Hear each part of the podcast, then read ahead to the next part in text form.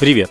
Вы слушаете «И все-таки она вертится» – подкаст онлайн-школы «Фоксфорд» про уникальные истории, оставшиеся за границами школьной программы. Здесь мы рассказываем обо всем на свете – от литературы до информатики, от физики до экономики. Еще больше удивительных историй ждут вас в наших курсах и занятиях с репетиторами. По вечному промокоду Fox for Week вы можете попробовать любые наши продукты бесплатно. В шестом выпуске мы обсудим, как человечество училось максимально эффективно обрабатывать и сохранять всю возможную информацию. В этом нам помогут руководитель направления «Цифровые навыки» в Фоксфорде Роман Никитин и ведущий подкаста «Запуск завтра» Самат Галимов.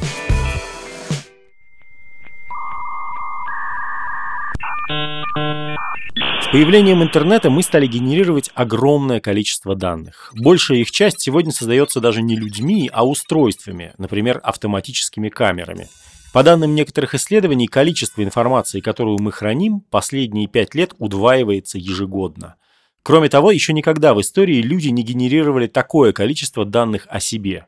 В 2020 году за одну секунду каждый житель Земли в среднем создавал около 17 мегабайт информации.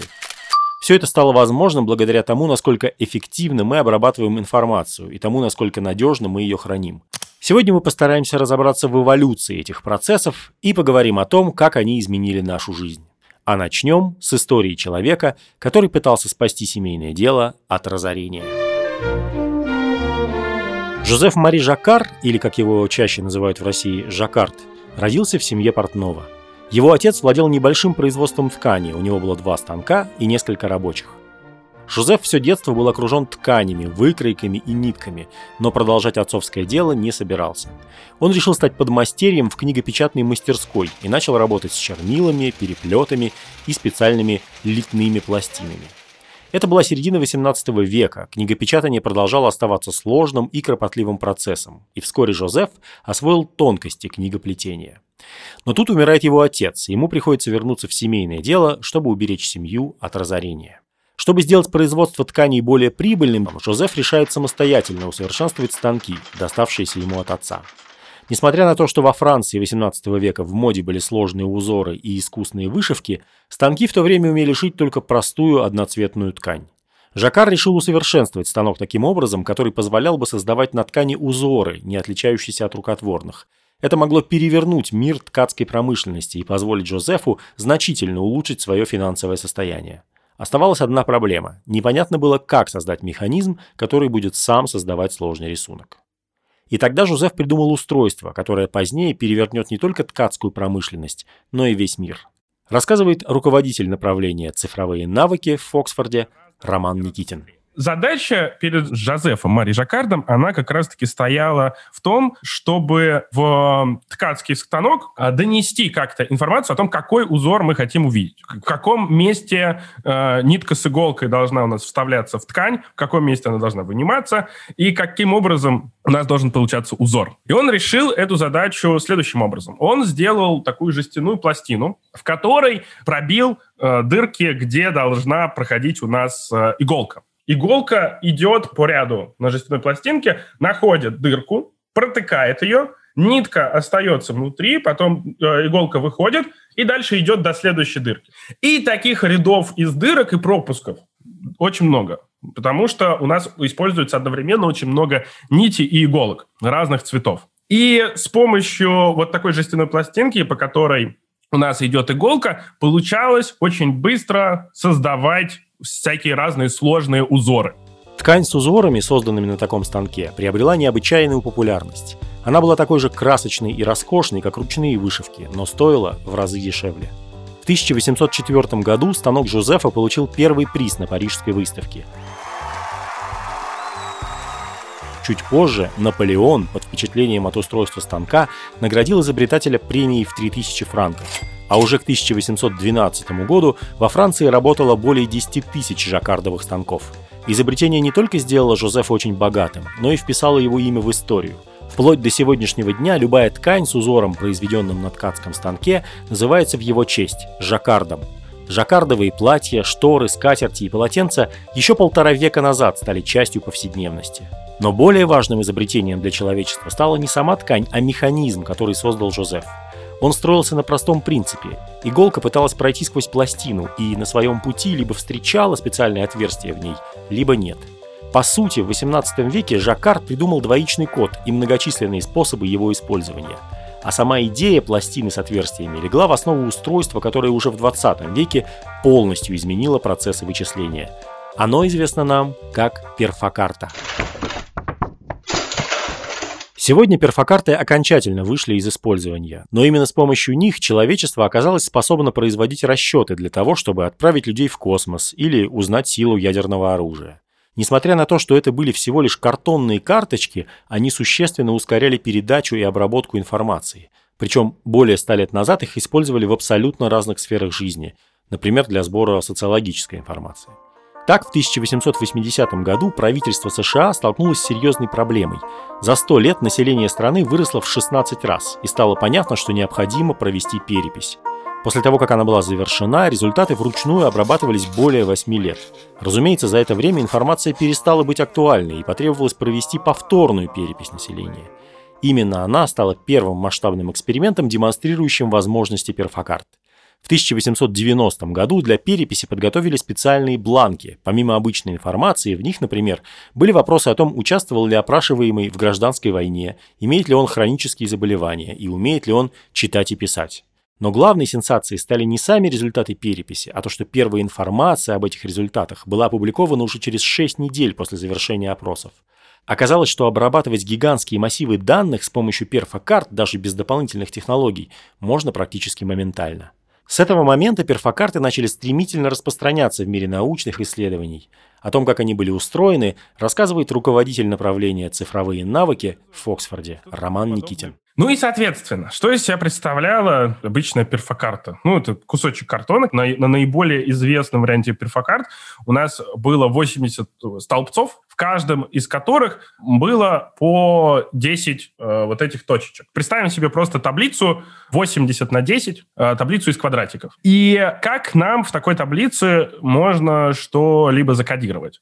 В общем, каждая буква, она кодировалась последовательностью вот это закрашенных и незакрашенных участков пробитых и непробитых участков. То есть вместо закрашивания там использовались перфораторы, которые пробивали в нужных местах, в нужных точках, пробивали картон. И вместо картона была просто дырка. И, соответственно, последовательность вот э, пробитых и непробитых отверстий, она кодировала какую-то определенную букву.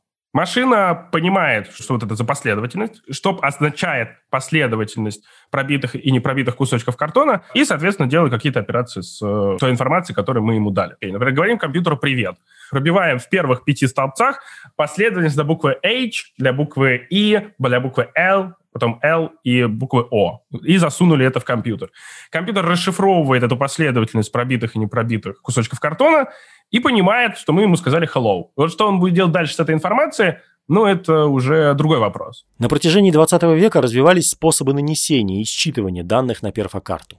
Если во время переписи в США в конце 19 века большое количество обработки все-таки происходило вручную, к середине 20 века основных способов считать данные стало два. Было две основных схемы, по которым компьютер смотрел, где пробито, а где не пробито. Первая схема, здесь матрица э, из таблички 80 на 10. И э, на перфокарту опускались так называемые щеточки. Маленькие-маленькие щеточки. И, соответственно, в тех местах, где было пробитие, где картона не было, щеточка опускалась вниз и замыкала электрическую цепь. И компьютер понимает, что вот в этом месте перфокарты есть дырка, и уже каким-то образом обрабатывает эту информацию. Это, на самом деле, очень похоже на то, как устроен встроены сенсорные дисплеи в наших телефонах. Когда мы берем телефон и хотим нажать на какую-то кнопку, как телефон понимает, в каком месте мы нажали пальцем. Он смотрит, в каком месте мы дотрагиваемся, в том месте, где мы дотронулись до экрана, происходит утечка электрического тока, и телефон сопоставляет э, вот эту утечку электрического тока и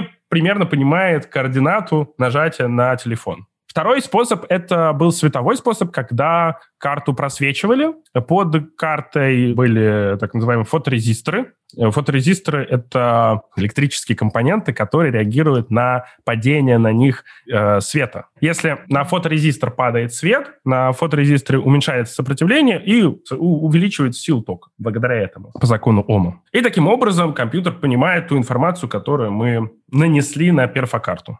Несмотря на стремительное развитие технологий для обработки информации, перфокарты оставались неудобным способом ее хранить. Во многом это происходило из-за того, что на одной перфокарте можно было закодировать очень мало информации. По приблизительным оценкам, вес 1 гигабайта на перфокартах составлял около 20 тонн. А чтобы, например, сохранить единственную текстовую копию этого подкаста, потребовалось бы около 400 перфокарт.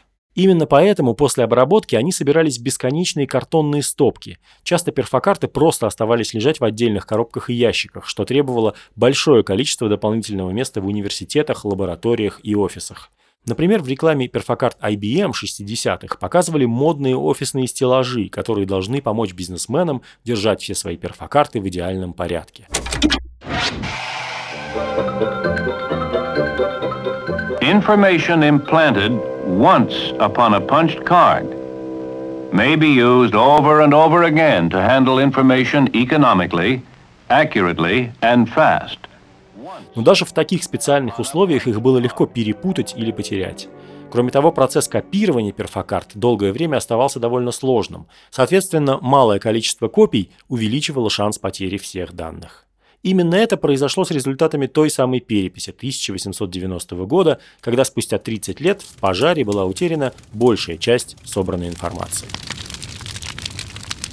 Проблема сохранения важной информации существовала всегда, но именно стремительное увеличение ее количества и скорости обработки в 20 веке привело нас к созданию новых решений. Одним из них стала магнитная лента, та самая, которую еще недавно в аудиокассетах нужно было перематывать карандашом. По сравнению с перфокартами, ленты обладали невероятной вместимостью, а благодаря возможности записывать на них звук и видео, магнитные ленты произвели революцию в теле- и радиовещании. Вместо прямых эфиров можно было повторять уже записанные программы, что значительно дешевле и удобнее. Кроме того, магнитные ленты оказались неожиданно надежным способом хранить данные. Благодаря этому их свойству даже сегодня самая важная информация часто хранится на лентах. Рассказывает автор подкаста «Запуск завтра» Самат Галимов до того, как появились жесткие диски, жесткие диски — это типа магнитные блинчики, на которых пишется информация. До этого было поколение, когда писали информацию на ленты. Прикол в том, что ленту для хранения данных начали использовать там в 1960-е, мне кажется, годы, и до сих пор используют. Лента сама стала супертехнологичной, она там в тысячу раз больше информации может хранить, но принципиально ничего не изменилось. У тебя есть тонкая целлофановая лента, на которой напылили магнитный слой, и дальше у тебя есть считыватель, который это считывает. Вот эта схема работает до сих пор. И до сих пор считается, что самым надежным способом хранения данных являются именно магнитные ленты. Обычно работает так. Вот ты загружаешь информацию сначала на SSD, потом она иногда переезжает на жесткий диск, а потом в какой-то момент ты думаешь, а вот что, если у меня компьютер сломается, и сломается и жесткий диск, и SSD, как бы все сломается. Что тогда, что в такой ситуации делать? Одно из решений — это иметь запасной компьютер с той же самой информацией в другом дата-центре, на другом континенте, и вот это все. Но там тоже могут быть проблемы, типа, а если вирус сотрет оба компьютера одновременно? Короче, там много-много разных проблем. И вот ультимативный выход — это взять магнитную ленту, записать на нее твою информацию и положить магнитную ленту в сейф где-то в банковском хранилище. И это то, как реально сейчас сохраняются данные для долгосрочного хранения в там, финансовой индустрии, в медицинской индустрии. Это реально так работает. При этом обработка магнитных лент, как и в случае с перфокартами, постоянно совершенствуется. Сегодня все это преимущественно автоматизированный процесс. Кстати, еще есть суперинтересная штука. Она называется роботизированные библиотеки. Это когда робот вставляет и вытаскивает эти магнитные ленты из считывателя. Представьте себе там гигантский зал, в котором очень высокие шкафы, и между этих шкафов ездят роботы и поднимаются вверх-вниз еще, они такие длинные руки обычно. И они супер быстро так приезжают куда надо, поднимают руку, вытаскивают кассету, которую нужно вставить, дальше подъезжают к считывателю, вставляют ее, и это реально так работает. Такая вот есть огромная библиотеки, ленточная это называется, ленточные библиотеки.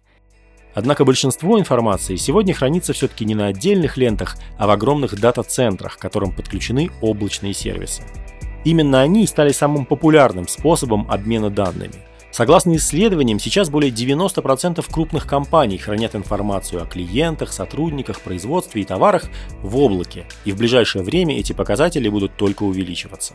Кроме того, растет число людей, которые используют облачные хранилища, чтобы сохранить личные данные, например, фотоархивы. Все это порождает ощущение, что даже если мы будем производить информацию беспрерывно, например, снимая всю свою жизнь на видео, у нас все равно не возникнет никаких препятствий к ее хранению. Рассказывает Самат Галимов то, сколько мы производим, оно увеличивается очень быстро. То, что называется экспоненциальный рост, любят говорить. Не знаю, сколько он реально экспоненциальный, но очевидно, что сейчас мы, наверное, за минуту производим больше данных, чем за весь 1970 год. Потому что один твой стрим в ТикТоке — это больше данных, чем человечество произвело за там, 17 век. Скорее всего, ценность этих данных гораздо ниже, но чисто по объему это гораздо больше. Несмотря на то, что возможности хранить данные у человечества действительно огромные, создание и хранение такого количества информации вызывает новые экологические проблемы. Сейчас мы сохраняем в десятки, в тысячи раз больше информации, чем 10 лет назад.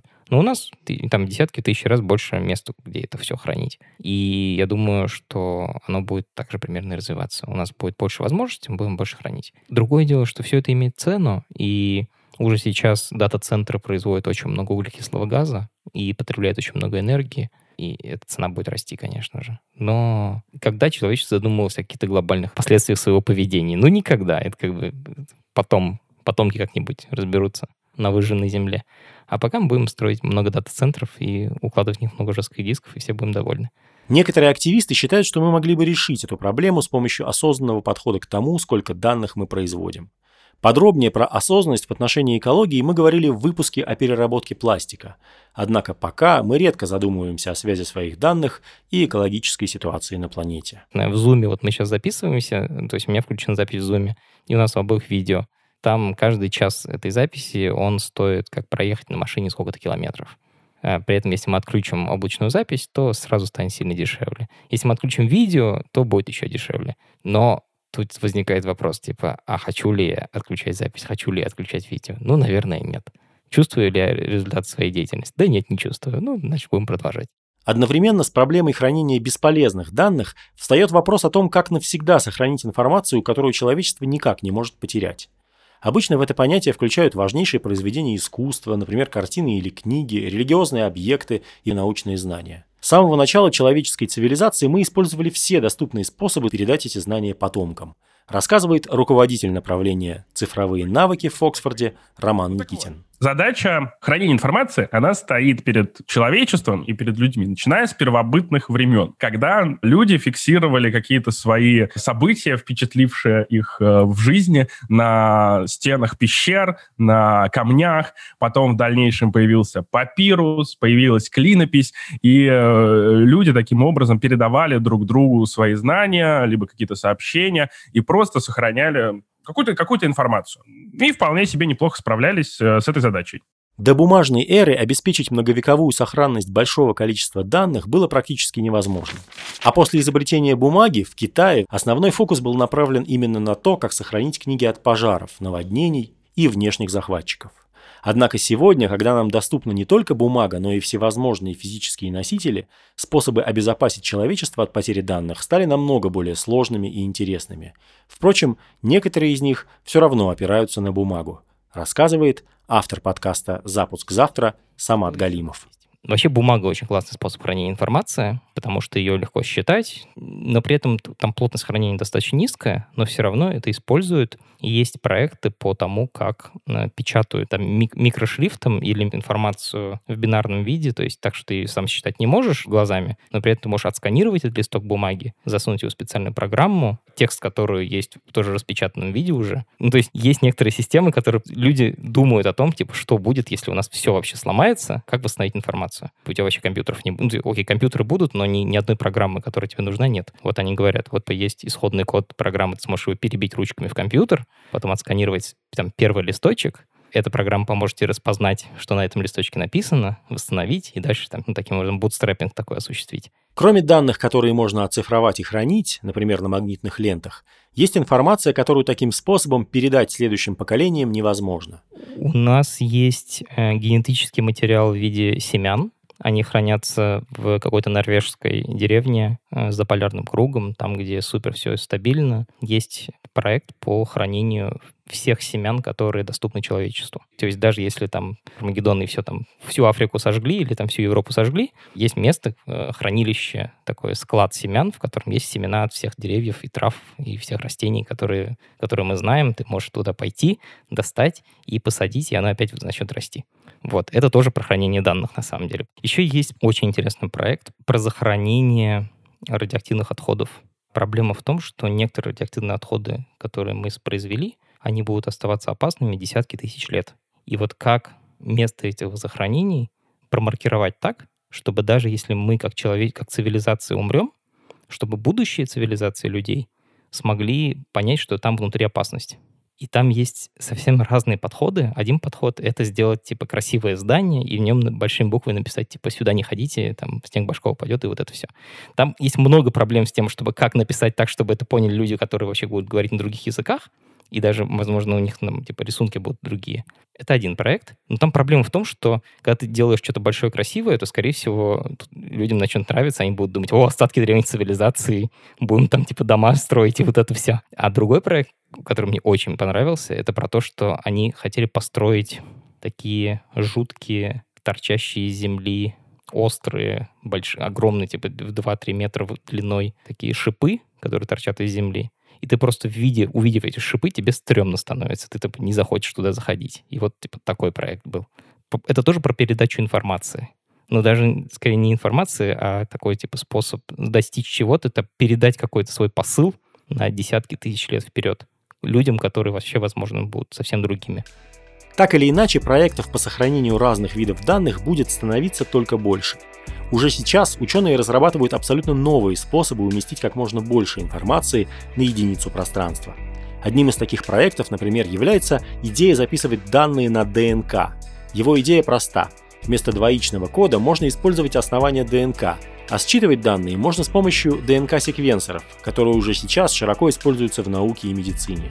Потенциально этот способ хранения информации может стать самым эффективным в истории человечества. По некоторым оценкам, таким образом в одном грамме ДНК можно хранить до 1 зеттабайта данных, это около триллиона гигабайт. Если разработка окажется успешной, современные жесткие диски на десятки терабайт для будущих поколений могут выглядеть так же несерьезно, как сейчас для нас выглядят старенькие дискеты на 720 килобайт.